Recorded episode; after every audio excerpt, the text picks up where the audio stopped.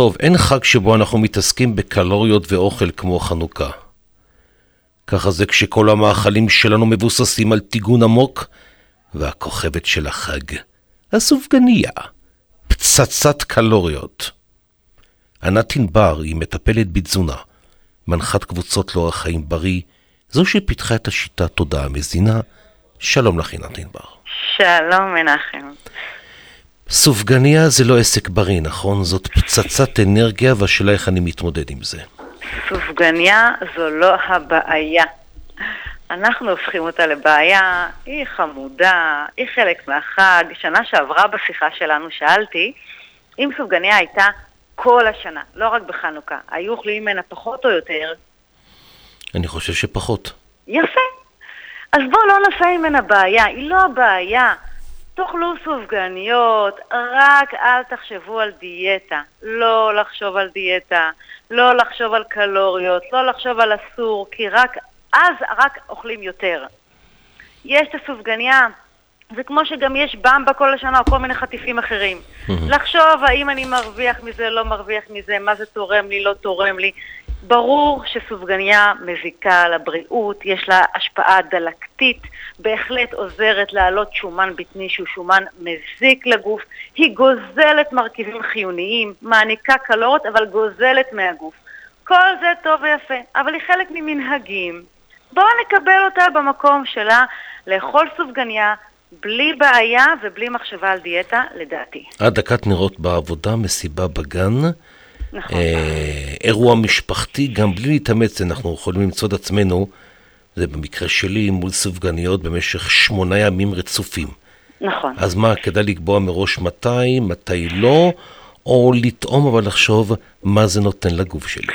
אני חושבת שרצוי דווקא באמת לשים דגש יותר בימים האלה על איך אנחנו מפנקים את הגוף, כמה אנחנו כל יום צורכים סלט עשיר, דואגים לשתות מים, לעשות סדר של ארוחות, כי אם נגיע לסופגניה לא מורעבים ולא עם קולה או דיאט קולה לפני ולא עם עוגיה אה, לפני, זה אחרת לגמרי. וגם יכול להיות שהתחשקנו פחות סופגניה. אם אנחנו בעצם פחות אוכלים בגלל שיש לנו סופגניה, אנחנו מזיקים לעצמנו הרבה יותר. אז לשים דגש בשבוע הזה על כמה שאפשר לפנק את הגוף עם מרכיבים מזינים, ולהשאיר כן. את הסופגניה במקומה. אם בא לכם כל יום, תאכלו כל יום. אבל תמיד, מה, מה, מה לפני ומה אחרי הסופגניה? באותה ארוחה עם הסופגניה אולי יהיה גם סלט, אולי גם לשתות מים, אז כן. לשתות את המים במקום השתייה הממותקת, לעשות את הבחירות האלה. פחות להיות עסוקים בעיניי אגב, אם מדובר בסופגניה, נגיד, הרי אחת הבעיות הקשות שבדרך כלל מתגנים סופגניות. כן, כן. אז... אז סופגניה אפויה. כן, א', אפויה, ודבר שני, יש גם שמן זית ויש גם שמן קוקוס, אז באיזה שמן פשוט כדאי לעשות את המלאכה אם מדובר בטיגון, והאם באמת אפייה, אולי נלך על אפייה ואז נפתור את הבעיה. כל הכבוד, שאלות חכמות. תודה רבה. שמן, שמן אה, טיגון לא בריא בכל מקרה. לא משנה באיזה שמן מטגנים, לא בריא טיגון. לא לנסות להפוך טיגון לבריא, ובעיניי גם לא לנסות להפוך סופגניה לבריאה, כי אז פשוט אוכלים ממנה יותר. אם יגידו לך שזו סופגניה מקוסמין, אפויה, יש לי תחושה שאתה מיד תאכל יותר מאשר סופגניה שמטוגנת אה, אה, ומקמח לבן. רק המחשבה שזה בריא, אוכלים מזה יותר והופכים את זה לפחות בריא. לעשות אה, באמת כמיטב יכולתנו מסביב לסופגניה, לפנק את הגוף, להעניק לו ולשים את הסופגניה במקומה שלה, להסתכל עליה, להגיד מה אנחנו מרוויחים ממנה, אם ממש בא לנו ממנה, לאכול. אני מציעה לחפש את הניצחון. זאת אומרת, אכלנו כן. סופגניה, כן. להשאיר איזה ביס בסוף, להגיד וואלה, ניצחתי, השארתי את הביס בסוף.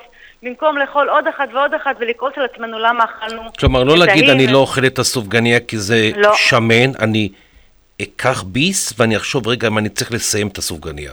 יפה מאוד. למדתי? חשוב... מדהים, מדהים. אגב, ישנם גם סופגניות, כן. ישנם גם סופגניות ב-100 שקלים, את יודעת? אה, מה כן? אני עושה? אז קניתי סופגניה ב-100 שקלים, וזה כן. מאוד טעים, יש על זה אפילו 24 קרת זהב בצורת uh, מאפה. נכון. אם, אם אתה חושב שאתה מרוויח מזה, אז תאכל, אני מעדיפה mm. לקנות חולצה במחיר הזה. ענת ענבר היא מטפלת בתזונה, מנחת קבוצות לאורח חיים בריא. אני מאוד מודה לך על השיחה המעניינת הזאת, ושל החג חנוכה שמח. את אוכלת סופגניות? אני אישית לא אוהבת, אני מחכה לפורים עם אוזני המן. את אוזני המן, זה מעניין. אנחנו לפני פורים עוד נדבר. תודה רבה לך, ענת. תודה, מנחם. ביי ביי.